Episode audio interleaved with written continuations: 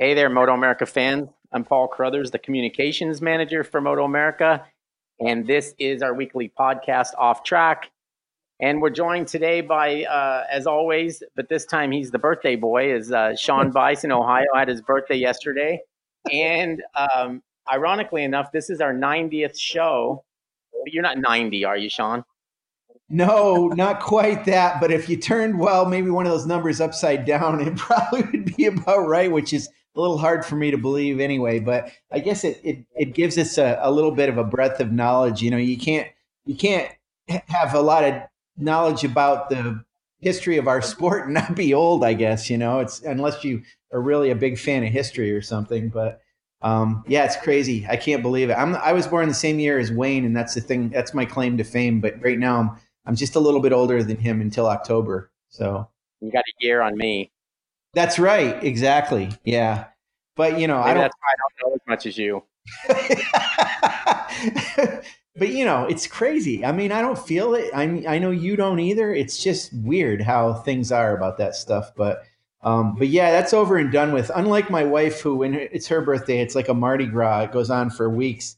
For me, one day and I'm good. I'll move on from there. So, um, but yeah, I'm excited about this uh, this podcast. Last week, I did a story about Twins Cup and how that series. Well, all of our all of our classes are going a lot faster. You know, we saw Cameron Beaubier break the track record twice at Road American Superbike, but we see that in, in every one of our classes. I mean, every year it's onward and upward, and every every uh, track that we repeat at, you know, the guys go faster. And in only two short years, that class is really doing well, and it's it's doubled in size, um, and At it, least double, tripled Yeah. since the very beginning, I think.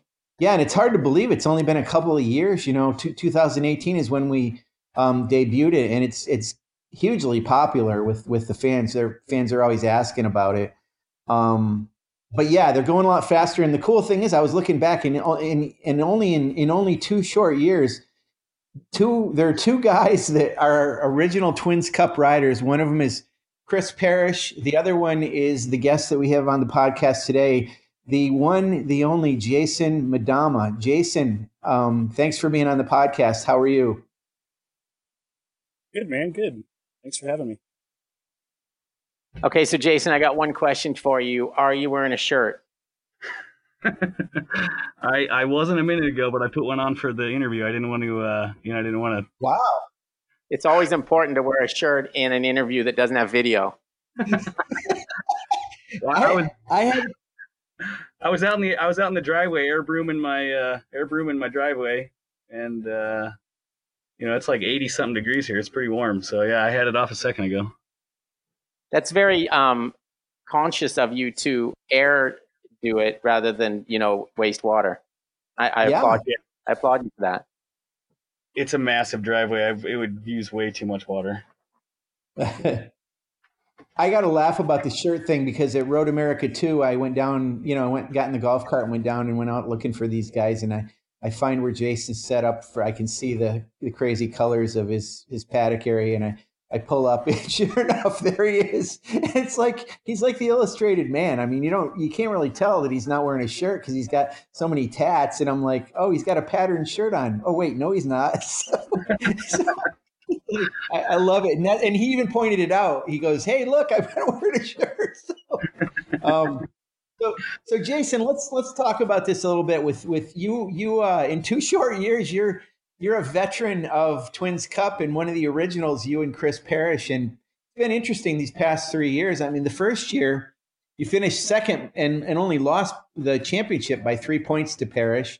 Um, you had three wins and five podiums last year you didn't get any podiums but you had said in the past it had to do with the fact that your program was a little different it was kind of you doing everything by yourself which um, because of circumstances you had to do but um, this year you've started off again like gangbusters i mean you're third in the championship right now you got a third in the first race uh, at road america one and, and a fourth in the second race so it's really you've turned it around again to almost like you did that first year. Are, are you feeling better about your program this year? Yeah, I mean, I found I found some things that were wrong with my chassis setup, and uh, over winter I did a little bit of testing. I was able to fix some of the problems that we were having with the bike, which is you know obviously a little bit more confidence inspiring. Um, and then the last couple rounds, I've had people out there with me, so uh, not as scared to you know put it into the air fence and not be able to get home. So I uh, I definitely am a little bit more confident, and I'm just kind of having a little bit more fun with it this year. I mean, last year, like I said, I was a little stressed out because I was doing it all by myself, and I was, I mean, I still am basically doing it by myself, but I have at least. Uh, uh, people that are coming with me that'll help drive my rig and you know take care of Tessa the dog if something happens to me. So it's you know in my head it just feels a little better to go faster if I have people here with me. You know, so kind of makes sense. And I see, I looked at, uh, I looked at the lap times and stuff over the course of the, the this year versus last, and it looks like, uh, well, you must have had an issue in qualifying for race two or round two at Road America because you didn't go as fast. But uh, in round one, you were third on the grid with a 230.408. Um, and that was like 1.29 seconds quicker than you'd gone the, the year before. So obviously, what you're doing is making a difference yeah, I mean everyone's going faster, and just being able to follow you know faster people makes you go faster, obviously. But uh, yeah, I blew up a. Well, I didn't really blow an engine. I blew a head gasket on my fast motor uh, in the morning warm up or in the beginning of Q2, so I didn't really get a run of fast time. So I basically took my Q1 times from last uh, round, and that's where I ended up qualifying, which was ninth, which was horrible. Uh, definitely didn't help, but I was able to like. I mean, I'm sure you guys saw the race. I was able to catch back up and battle with the boys for the podium. And if I wouldn't have made a mistake, I probably would have had a better chance of trying to get it up on the box. But uh, I actually, it's so funny. I crossed the white flag thinking it was the checkered flag, and I was in third, and I was like super pumped. I was like, I did it. I timed it perfectly. And then when I crossed the start finish, I looked, I'm like, ah, shit. I was like, that's not the last lap. And so I had a whole nother lap to, and I pretty much panicked. I like made like three huge mistakes in the last lap, which cost me big time. So that well, that was a crazy group of riders together. I mean, we we thought you were going to get that last spot on the podium, and it, it looked looked like it was going to happen right up until the end, and it just was a matter of I don't know the draft and how many people were involved there, but it seemed like there were three or four riders at least that could have ended up with that, including you. Was that was that the case? Yeah, yeah, I think so. I mean, like I said, I crossed the last lap in third, and uh, was you know uh, in and out of third to fit. I mean, there was you know I think it was Hayden Schultz and Cam Sook and Cooper and me and Standish or who else was it? Was it? I, I think it was Trevor. Yeah, yeah, and it was. I mean, we were battling. Holy crap! I mean, it wasn't even all on TV. I watched the race afterwards, and I was like, God, they missed a bunch. I mean, we were back and forth and back and forth. I mean, the different person led every corner pretty much. So it was, it was so much fun. I mean, even as disappointed as I was not to get on the podium, I was still happy to have a race, you know, that good. So yeah, you know, Jason, it's funny with you. You, we know you want to win. We know you got huge drive to win, but you seem to me to enjoy riding a motorcycle and racing a motorcycle as much as as anybody I've ever known. Um, it just seems like you like to be out there and and you like to be mixing it up with other riders. Unfortunately, it didn't work out as far as the podium goes. But to your point, you still you still enjoyed the heck out of that race, right? I mean, it's you do you have a lot of fun, don't you?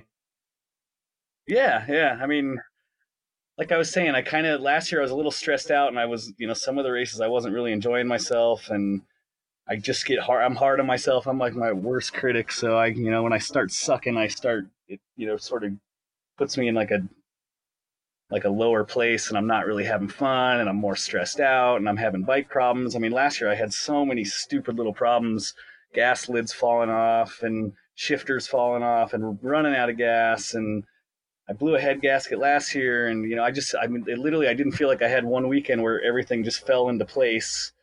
Uh, I mean, even Utah, where it all finally did, I had family out there and friends and people helping me pit, and I was battling for the podium with Cooper, and I got black flagged for jumping the start. And so, I mean, it would seem like every single weekend I just had like, you know, drama after drama after drama, and I think I'm a little bit more prepared this year with uh, some spare parts and some things like that. And uh, you know, like I was saying, my I have people that are, you know, driving with me and coming with me. So it's making the drive a little bit less stressful and having company to keep me occupied and uh, uh, just having a little bit more fun. And I'm, you know, I'm not quite as scared to crash because of all the backup stuff I have, you know, in case something does go down, I can fix the bike. So yeah, it definitely makes a difference. And I'm definitely having a good time, man. I, I love this class. I think it's so fun. It's like the adult twins class or the adult junior cup, you know, it's like, really really close and close battles and all the guys are really fun and even the kids i mean the young kids that are stepping up are fast and pushing at all of us and you know it's it's a lot more i mean it, it sounds kind of weird but it's more kind of clubby than it is like super professional and like super pc you know? So it's we have a lot of fun and it's a good group of dudes so. And it's kind of cool that it's like that. In fact i'd like to see it stay like that. Sometimes these things don't because they evolve and they get more serious but uh, you know hopefully that that class continues to have the kind of soul that it that it does now as as we go forward. What people don't understand i mean you live out in california right? No i'm in colorado. Well same thing starts with a c. Ends in a vowel. Yeah. Um so anyway so you're in colorado but people don't understand like they i think they picture in their mind you know uh you know these road race stars jumping on a plane and flying to atlanta and you know they get there and and everything's handled for them the semis there their bikes are unloaded they're fully prepped. Tell us a little bit like take us through a guy like yourself who's who's in Colorado and he's got to go to Atlanta and he's got to be in Atlanta I guess you'd you'd get there Thursday afternoon. Take us through like when when would you leave Colorado and like to just fill people in a little bit on what, what that life is actually like because it's it's not necessarily as glamorous as what the what people think but then again you obviously you obviously are able to to throw in a lot of fun in that. So just kind of take us through like when you would leave and how that trip would work out and and once you get there what it takes to to make it all happen. I mean there's kind of two scenarios uh like this for atlanta i left my trailer and bike and everything in chicago. I have a friend that lives there and so i was able to park it and fly home and hang out home you know and but with leaving all my stuff out in Chicago, and it was only a couple hours from you know Road America. So uh, after you know, like for example, the first round, you know, I left. Uh, we don't move in till Thursday. I left Sunday. I mean, I gave myself ample time. Uh, I only drive maybe five or six hours a day, and I stop and eat breakfast and lunch and dinner and hang out with Tessa and go for walks and walk around and check out the scenery. And I try not to stress myself out, you know, driving 8, 10, 12, 15 hours in a pop and so I, you know, I, I, I spread everything out so I'm not driving a lot, and you know, I don't skimp when it comes to like, you know, I'm in a toy hauler, so like I'll stop at like a KOA somewhere I can plug in and take a shower and maybe do some laundry and you know, so I try and keep the driving part of it as less stressful as possible. But you know, when we get to the track on Thursday, uh, we have a you know an allocated time that we move in, and that same day you also have to make sure you have tires for P1 for the next day. You have to make sure your bike's teched. You have to make sure all your gear and helmets and boots and everything are teched. And I don't have a, a crew guy. I do all that stuff on my own. My crew guy actually is Dustin Apgar that works for, uh, you know, Dominic Doyle and BartCon. And he just says a, he's a good buddy of mine. So, you know, he's not like a hired hand. I can't really tell him what to do. So I, he just does it just because he's my good friend and he doesn't, you know, doesn't want to see me just struggling out there all by myself. And so, uh, uh, so he's helping me, and then you know, like I said, this round I got another buddy that's from Colorado that's coming out with me, and we're flying into Atlanta or into uh, Wisconsin and picking up. I actually bought a new motorhome, so uh, when I show up to the Road Atlanta race, I will have a new rig. So I'm pretty pumped about oh, that. Nice.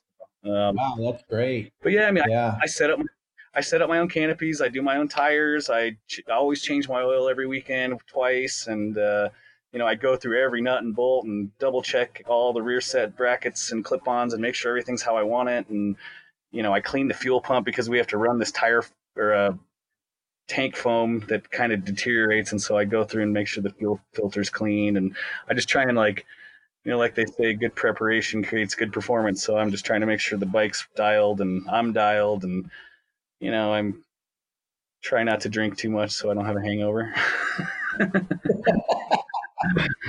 That's actually I didn't know that Dustin was working with you. Um, that's really good. He's a terrific guy. Um, I know a couple years ago he, he worked um, with uh, oh my gosh, the other guy from from Phoenix uh, in Junior Cup. I can't even you know yeah, love John, that kid. John, John or whatever. Yeah. Yeah. How could I not know his name? He's the same fucking first. Oh, I'm sorry, same first name as mine.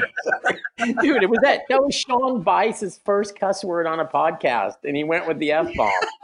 Nice. Well, hopefully nobody will hear it because you're going to take it out. no, I'm not. I'm going to turn it turn it up. Well, hammer's on, man. You got to cuss on. There you That's go. True, you do. But well, let me let me get past that. So anyway, but Dustin's a good guy, and of course, the thing I remember about him is at Daytona with uh, Jody Barry when he, he had got his foot caught in the um the chain, and you know uh, Jody helped Dustin, right? And I mean, he's still got a little bit of a limp from that, I think, but he's he's a good guy to have in your corner, Jason. That's that's awesome. Um, I want to ask you about. Go ahead. No, no, you're fine. I was just going to say his job is to, you know, double check my work and then he does all my tire pressures on and off the grid when I come in and, you know, in between sessions and whatnot. And so he's kind of like my technical guy and we talk about suspension and my goal for the qualifying or the race and, you know, what I should, you know, mentally do and how I should attack and how I should, you know, strategize and stuff like that. So he's, I mean, he's really talented. I mean, you look what he's doing with Dominic. I mean, Dominic's kicking everybody's ass. Well, I mean, kind of, but he's uh, him and Rocco are kicking everybody's ass, and I think that uh, you know Dustin's got a good head on his shoulders, and he he really really helps me out tremendously. So I thank him massively. So yeah, that's great. Um, let's talk about the mechanical part of a little bit because the story I wrote last week, I, I talked to Chris Parrish about this a little bit and and how you guys that have club raced, you kind of because it's one bike for the most part, you're really kind of focused on making sure that the bike lasts, you know, kind of a, a season, if not, uh, you know, well, a, a couple of rounds, if not a season. But now Chris says he's got some backups. He's got a backup engine, so they're doing more to the engine to get more performance out of it. Hence, the performance is higher in the class because you don't have to worry that much about about holding the engine together because put a different one in. And you mentioned that you have some backup stuff now. Is that kind of your way of doing it to you? Do you have more spares than you did before? And does that free you up to be able to, you know, kind of put it out there a little bit more? Well, yeah, I had the same number of engines last year, and thank God I did because, like I said, I had some issues with uh, one of them, you know, halfway through the season or so. But um, yeah, man, I mean, I got a full set of bodywork that's wrapped and ready to go in case I crash, and spare subframe and spare set of wheels and a spare engine and spare mainframe and uh, a couple different ECUs and just you know just in case something goes wrong, a couple batteries and a couple radiators and so yeah, I mean that definitely, like I said, is confidence inspiring. I don't if something happens in practice or warm up or even like a double race weekend, I can always put it back together. Even if I crash at the race, I have couple weeks or a week to get it put together in between rounds and you know fix it and so uh, yeah, it helps for sure, man. It definitely makes a difference. And you've been consistent with uh, racing a Yamaha since the beginning. Do you think, in the time that you've you've raced uh, uh, the MT07 or FZ07 base for your bike, is it at the point now where you've gotten pretty much everything you can out of it, or do you feel like there's still some more that you can possibly extract from from that platform? I mean, as far as power, there's definitely more, but like you said, it starts to get a little temperamental. So I, uh, we built a motor that's reliable. Um, I'd rather not swap engines, and that wasn't the greatest time last weekend having to swap a motor in between qualifying in the race. So uh, um, obviously, there's probably another five or six horsepower we could squeeze out of it if I really wanted to. But I mean, honestly, like the as light as the bikes are and as competitive as the class is, that little bit of power really only makes a difference at a couple tracks, and uh, it's really a corner speed momentum bike. So it doesn't. I don't think it's imperative to have like all the most power. I mean, it definitely would help, but I, I think that. Uh, I mean, the SV is not as fast as the MT, and those kids are still winning. So that just goes to show you. You mentioned a little bit earlier about uh, you mentioned Rocco Landers and and obviously him and, and Kaleb De Keyrel have, have have won all the races so far. Um, have you had a chance to to spend any time on the track with those two guys? I mean, they were a little bit ahead at the at the at both rounds of, of the rest of the guys that you were battling with.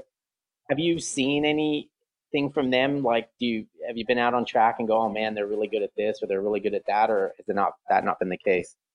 I mean, honestly, it's especially like at Road America, they're faster, but not that much faster. I mean, we're talking a couple tenths here, a couple tenths there.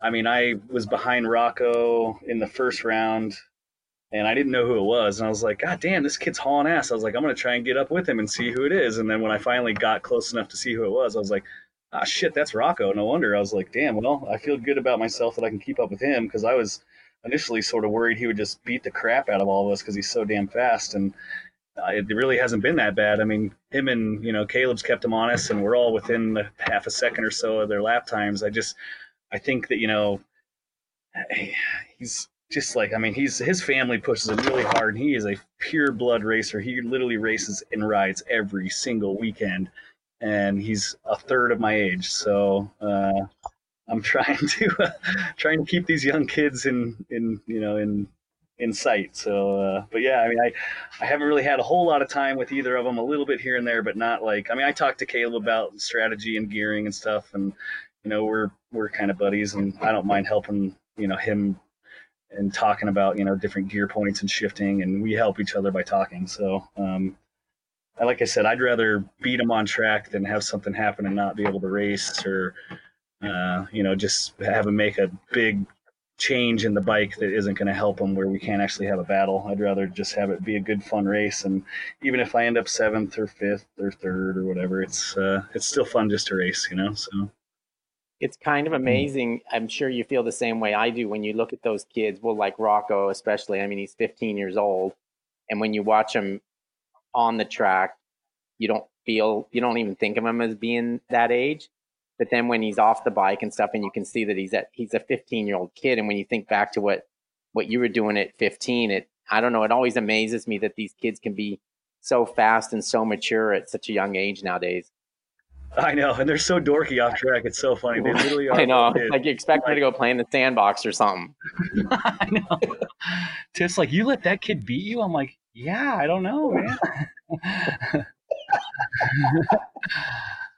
Jason, let's let's talk about your. Um, we've run some of your videos uh, that you've sent us, and you know, send us more, please, because your stuff is great. But you're always seemingly working on something, and it's usually smaller bikes. You seem to enjoy the small bikes, and maybe do you go on cart tracks and train? And are you do you have a, a couple of small bikes that you like to play around with a lot? Oh yeah, I mean, I that's what really taught me how to go fast was riding mini bikes. Uh, I was decently quick uh, on a 600, and when I started, you know, in 2003, it's been a long, long career. But uh, I started racing 250s and R3s like in 2010, and so I mean, a long time ago, 10 years ago, and it just it changed the way I rode. You know, I I always had the balls to go fast on a bike, but I didn't know the concept of like carrying corner speed and trail braking and momentum and you know consistency and all that kind of thing really goes it gets magnified huge when you're riding little tiny bikes. So you know i, I built i was just talking to somebody yesterday. We raced uh we raced mini motos on there on sunday with the rocky mountain mini moto boys. And i was like uh yeah i built my first kx65 mini in 2005 i mean that was 15 years ago. And so i still have that. Wow. i mean it's just crazy that like you know now you see the Ohvales and you see all these you know minis here and there. And back when i did it there wasn't the like face social media or facebook or any way to like share. We just i basically saw this two stroke 65 and was like i want to ride this on the street. And so you know we went through all the iterations of changing wheel sizes and tires and trying to find suspension that worked. And you know and so i sort of was like an innovator of the platform of that mini moto and now you know there's hundreds of people or maybe even thousands that race those little KX65s. And so, uh, I mean, I, it's, they're amazing. And I also have a Honda NSF 100, which is a 12. Oh, wow.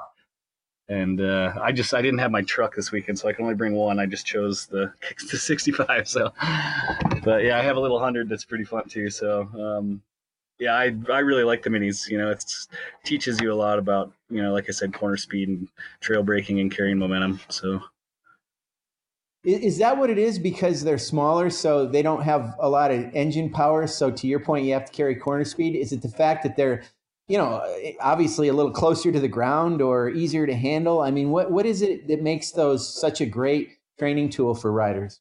It's like every little thing's magnified. Like the steering twitching and tires sliding, and like you said, there's no power. So imagine if you have 10 guys all on 11 horsepower KX65s and you're all pretty fast, one little tiny, tiny mistake and you're like, you know, you lose like four or five seconds. And to catch that back up on 10 horsepower is like impossible. I mean, you have everyone, you know, ends up being pretty consistent and it, it feels like a video game kind of like it's like one little tiny screw up and you're out of the race or like, uh, and you know just like I said, keeping the bike in the right revs and being in the right gear and all that is just kind of like muscle memory for what you do on a big bike as far as you know how far you can push the front end before it starts to slide coming into a corner. And on a little bike it's so little and so low to the ground you can save it with your knee or even just slide the tire and pick it back up without risking crashing like a 20 or 30 thousand dollar race bike. And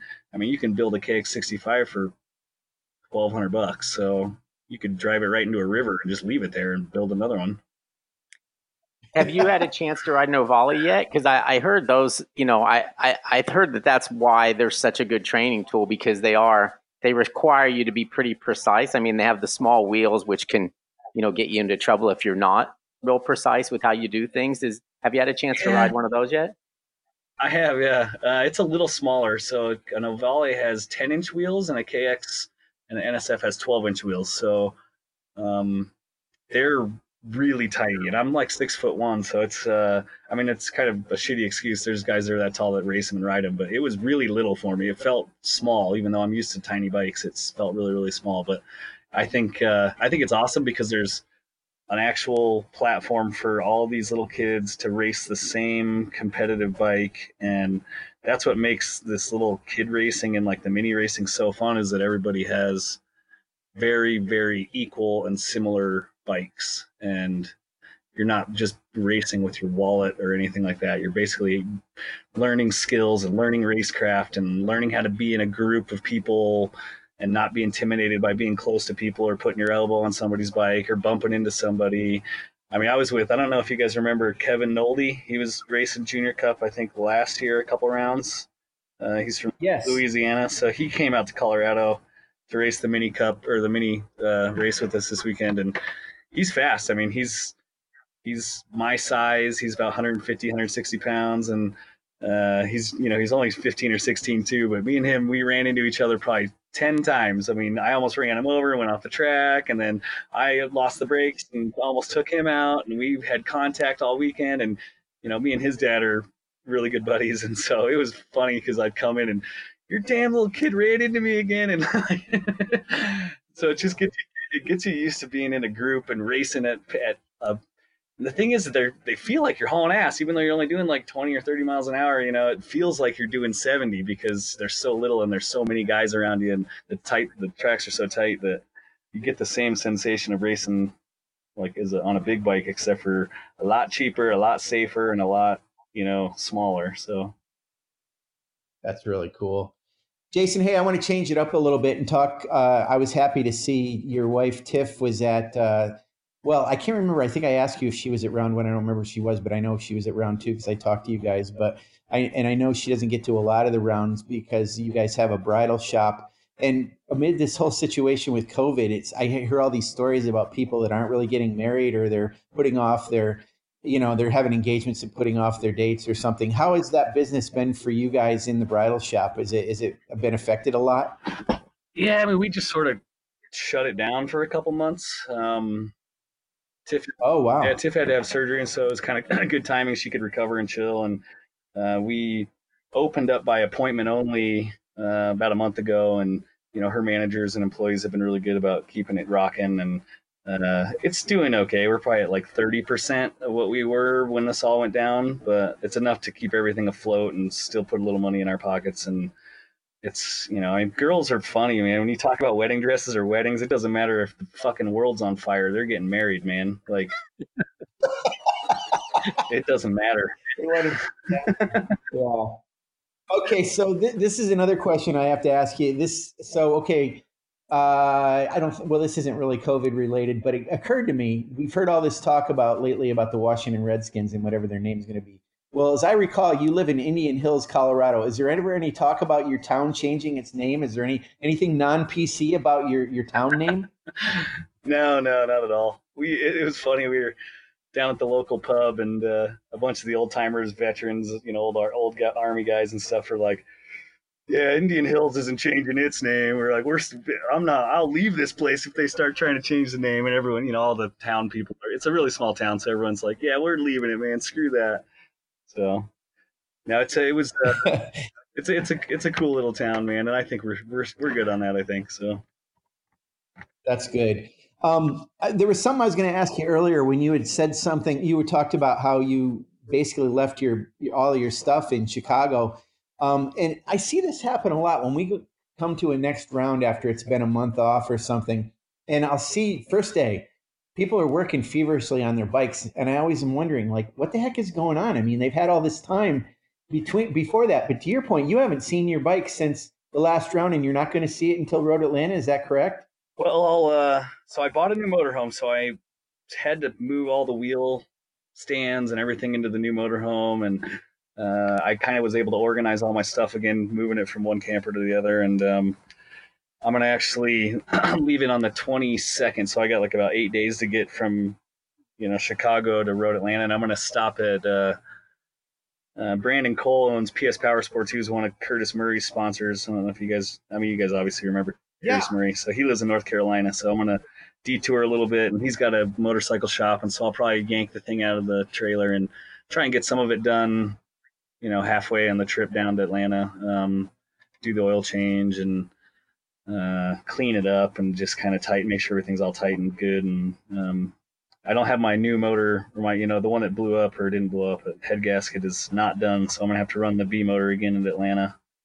So I don't have to swap the motor back over, so that's kind of nice. But uh, I'll definitely work on it a little bit in between. Hopefully, when I show up, I don't have to do too much work on Thursday. So. But so that's exactly the thing, though. You guys, you know, even though there is a lot of time in between, the logistics sometimes dictate the fact that you have to go home, but you can't bring your equipment with you. So you have to make arrangements to try to spend some time with it before the next round. It's not like you know you can leisurely be working on it over the whatever four weeks between rounds. So that's kind of an interesting perspective, especially for you know the class Twins Cup. The way you guys are a little bit more hard scrabble about your stuff. Um, you mentioned Curtis Murray. Do you have any ideas? We haven't got, seen the entry list yet, uh, but he's pretty strong, and I know he's raced it at. I think he's raced at Road Atlanta. I know VIR. Is he going to race Road Atlanta? Do you, do you, know? I don't think this round. He didn't say anything to me about it. I know he just had a kid, so he's uh, oh, fresh, okay. fresh baby. So I don't. He's you know he's probably doing some family things, but I'll harass him when I get out there in a couple weeks and. I'm, I think I when I talked to him about it last time, he was like, "I might do a couple rounds," you know, and so I, uh, I that's about his accent too. Nice job on that. That's a pretty good impression for a guy from Colorado. Well, you know, um, we call him, call him Seabass because he's so redneck. nickname. The other thing I was kind of delighted to hear from you is the fact that you, I, I wouldn't have known that you hang out or, or friend, good friends with Kaleb. Um, he's a good kid. It's just, you know, thinking about you two guys, you know, you don't, I would think it's almost like you're in different circles of people or something. But that's I love that's the thing I love about the the classes. There's such camaraderie up through, regardless of I guess background, certainly age, anything like that. You guys have a, a real nice brotherhood and and sisterhood. If there was some, if Danielle Diaz would come back and race in our in that series again in that class, but. Um, but it's it's cool for you guys to do that. Kaleb's cool, man. He's uh, we're definitely different, you know, cultures of people for sure. I mean, he's very, very right. clean cut, and but we talked way before the season started about setups and bikes, and he was telling me he was wanting to do the twins class, and so we talk we talk, you know, on social media and text, just like we talked for all the time, and so you know, the last two rounds we were pitted right next to each other, so we were able to you know, walk back and forth and kind of collaborate and talk. And we, like I said, we talked a little bit about gearing and just, you know, how we feel and how the track feels. And I mean, he's fast, so you know, I'm. It's I don't mind following him around and and learning something. And he's definitely way more structured and motivated and uh, um, training and in shape and all that. So he's a he's a good dude to follow. So. well, speaking of training, I wanted to ask you about this before. Do you do you train? Do you do anything for? You run or bicycle or anything? Hell no. But you got you must have pretty high metabolism though, because you're a very thin guy. I mean, you don't have issues, that's for sure. I was, after Christmas, I was I was like 170 pounds, and I dropped to 155. So I started like watching what I was eating and drinking less beer and uh, ride, riding my mini moto. The mini moto is actually killer, killer training. I mean, you can beat yourself to death on that thing. I mean, we ride from 11 a.m. to 5 p.m. You know, 10 sessions 30 minute sessions and you know all of us are battling and you know back and forth and you know, so the mini really, really is a good trainer. And, uh, but yeah, I've always been skinny, so I do okay. What's the track that you ride on locally with when you do all this training? Well, that's what's so cool about the minis. I got like five tracks within like an hour. So, uh, SBR in Colorado Springs is a really good one. There's Bandimere, which is like two minutes from my house, and then IMI, which is like 40 minutes away, and Grand Junction, which is a couple hours, but it's still close enough to go ride if you want. And uh, I mean, there's a handful of really cool mini moto tracks that are within reaching distance. So, wow, that is really All cool. right, I've, I've just got one more, and then I'll let Sean wrap it up. But uh, in a few weeks here, we obviously go to Road Atlanta, and we've talked about that a little bit. But uh, would would would you be more comfortable going to a Road Atlanta than you would have been at Road America, as far as what you think the gap could be to the top two? uh, no, I've always been fast at Road America, so I was confident going there that I'd do good. And plus, my before I had the motor problem, I had a, probably one of the fastest bikes on the grid, so I was uh, definitely competitive for Road A, or for uh, Road America. But Atlanta, I've actually done really well. I think I got fourth in the first year, and it was my first time ever there. And I think I got second last well, first year, 18. I, I can't remember, but uh, I've always done I think so, yeah. think I you're like uh, I like Atlanta. I mean, I think it's a fun track, and I mean, honestly, they're the only track I didn't like was Sonoma. It wasn't that it was a bad layout; it was just so dusty and so many different pavement like variations that it was hard to get like comfortable for me. But We got rid of Um, that for you. yeah, I know. So, yeah, sure that. but yeah, no, I think Road Road Atlanta is going to be fun. I mean, I I'm confident just in general all the tracks. I mean, I, I there's a handful that I really really like, and uh, but I don't have any problems with Atlanta. I think it's nice, man. So. that's that bodes well for you. That's good. Well, Jason, um, thank you for being on with us. Um, always great to talk to you at the track as well as through these podcasts and catch up with you. You're a good spokesperson for not only Twin, Twins Cup, but certainly for MotoAmerica as well. So, um, really appreciate you on, coming on. Yeah, I appreciate you having me for sure. It's always fun chatting with you guys. And to the fans, to the fans out there, I want to say, you know, thank you for listening to our podcast. Um, please subscribe to MotoAmerica Live Plus, our popular subscription streaming service. And also, don't forget to get your race weekend tickets. Road Atlanta is coming up. You, uh, Jason, one of Jason's favorite tracks. You'll get to see him out there.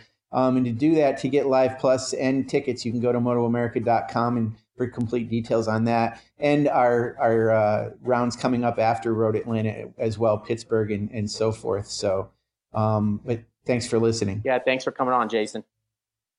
Yeah, thanks, you guys. We'll talk uh, in a couple weeks.